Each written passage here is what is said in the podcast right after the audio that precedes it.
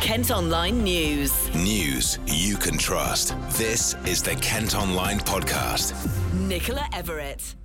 Welcome to the Kent Online podcast on Monday, June the 29th. Now, our top story today is all about when and where you might be able to travel on holiday this summer. It's looking more and more likely you will be able to go abroad and not have to quarantine when you get home. The government's reviewing the rules and announcing a list of countries deemed low risk, which will be placed in a green category.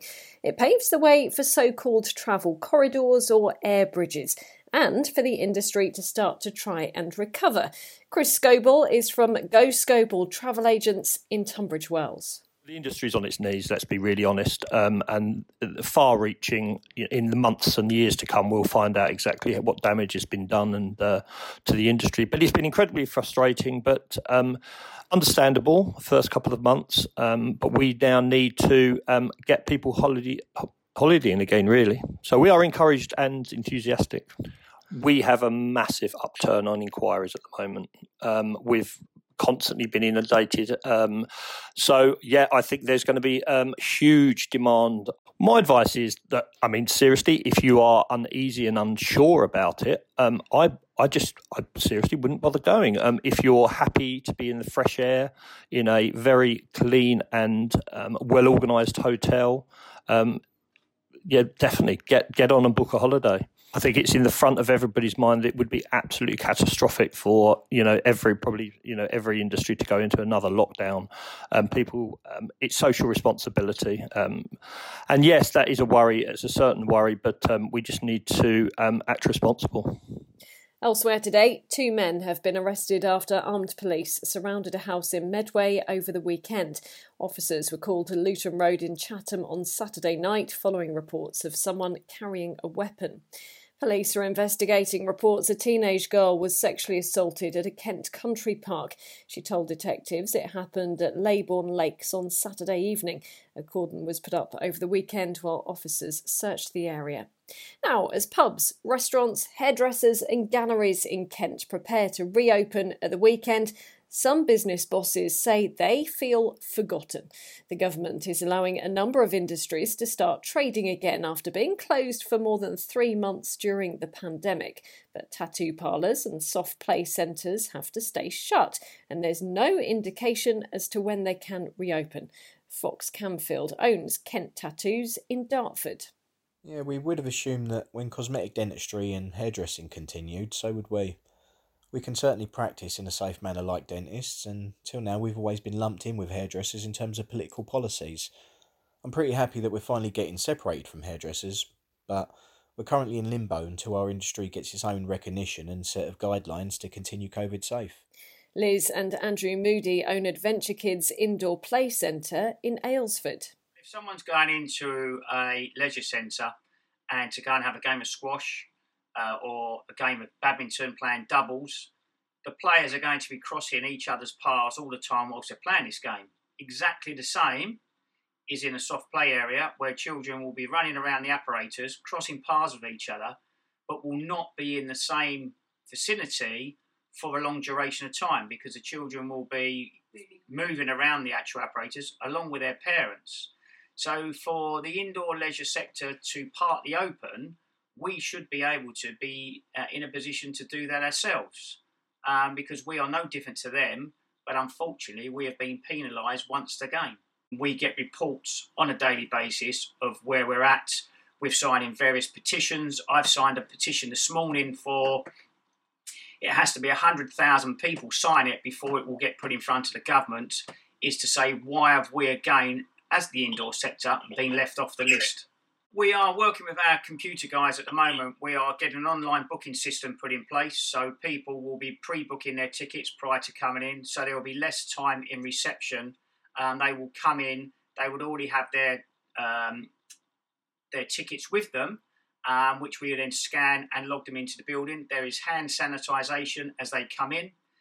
Then the tables that we've got out are all uh, socially distanced. Um, we are just at this moment adding extra seating area within our play area. We're adding another 66 square metres on two levels to allow us to actually accommodate more people um, and give everybody the comfort that we are taking their safety and our safety above and beyond. We have no idea how many people are allowed to have in the building, how many people are allowed to attend a party. What of so we've got no guidelines on that. We're just digging in the dark all the time, and it's not really fair from a um, a psychological point of view. We can't tell our staff what's going on if they have any questions. You know, it, it just doesn't work. It really doesn't. Nobody is helping us out. They could give us some guidelines, they could give us some type of direction for actually us to start moving forward. But at the moment, we're just having to pick up on what other people are doing and going, well, maybe we need to do this, maybe we need to do that. We don't know. We don't know. And that's not fair. Meantime, it's thought empty shops in Canterbury could be turned into restaurants in a bid to help boost the city after lockdown. The people who run Whitefriars say there is a demand for more food operators. An application has already been put in to change the use of the soon to be empty game store into somewhere to eat. Graffiti accusing Charles Dickens of being racist has been sprayed onto a museum in Thanet. A street sign on Dickens Road in Broadstairs has also been painted over amid controversy over the author's views on slavery. The bosses of two care homes in Kent say they've already suffered losses of £120,000 because of the pandemic, and that figure is likely to more than double. Managers at St Braylands and the Cumberland in Herne Bay say people have been reluctant to move in, and they've also spent money on housing staff to avoid an outbreak. They fear they're not the only ones and are calling on financial support to be made available.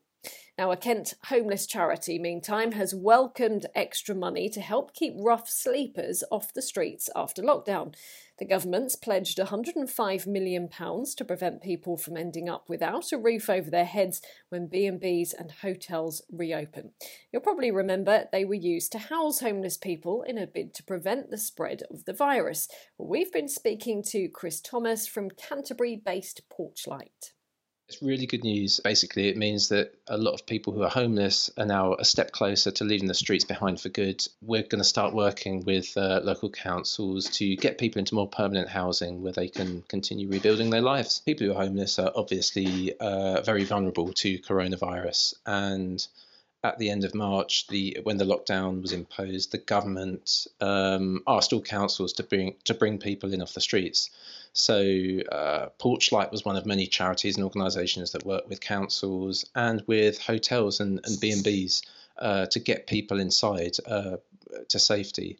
Um, and once they were inside, uh, we continued supporting them because obviously homelessness, um, helping people move, move get beyond homelessness is more than just putting over a roof over their head. So we've been supporting them with their mental health, helping them uh, apply for financial aid, and, and just making sure they're healthy ever since then. It, it was a big concern that people were going to end up on the streets again. So this is really, really good news. What's going to happen now is that we'll work with councils to, to find accommodation for people so that when the hotels open, they still have somewhere permanent to stay because it's really important. There's been loads of good work done helping people uh, overcome the trauma of homelessness, helping them slowly rebuild their lives. And the fact that they won't end up back on the streets means that the good work can continue and hopefully they'll reach a place where they're independent again and can can live their life as as they should. Some people on the streets they've been let down uh, so many times in their lives that it, it, can take a long time for them to trust people. So this has been a really important step, giving them somewhere uh, stable to stay and and being able to work with them on a daily basis. Uh, we've slowly earned their trust and and they're they're kind of opening themselves up to the help that we offer now, which means that they can start moving uh, in a more positive direction. So it's been really important. At kentonline.co.uk, you can see video of two jet skiers coming dangerously close to a boat on the River Medway as calls are made to tackle what's been described as reckless behaviour. Despite bylaws saying they're not allowed to be used on the waterway, they've frequently been spotted travelling at high speeds. Boat owners say the problem is getting worse. Peel Ports, who are in charge of the area, say they're aware of the situation and are taking it seriously with the police. It's emerged hundreds of homes, a retirement village and business park could be built on a 150 acre site in Ashford. The idea has been included in the town's local plan, which sets out where 13,000 new properties could be built by 2030. The area of land being considered for development is next to Ashford Golf Club and would include pedestrian and cycle routes. And a bit of sport to finish off in football. The Gillingham chairman says he still believes the club can one day reach the Premier League. Paul Scally is celebrating 25 years in charge at Priestfield. He's praised the fantastic supporters and hard work of those behind the scenes. That's all for now, but you can, of course, keep up to date throughout the day at kentonline.co.uk. News you can trust. This is the Kent Online Podcast.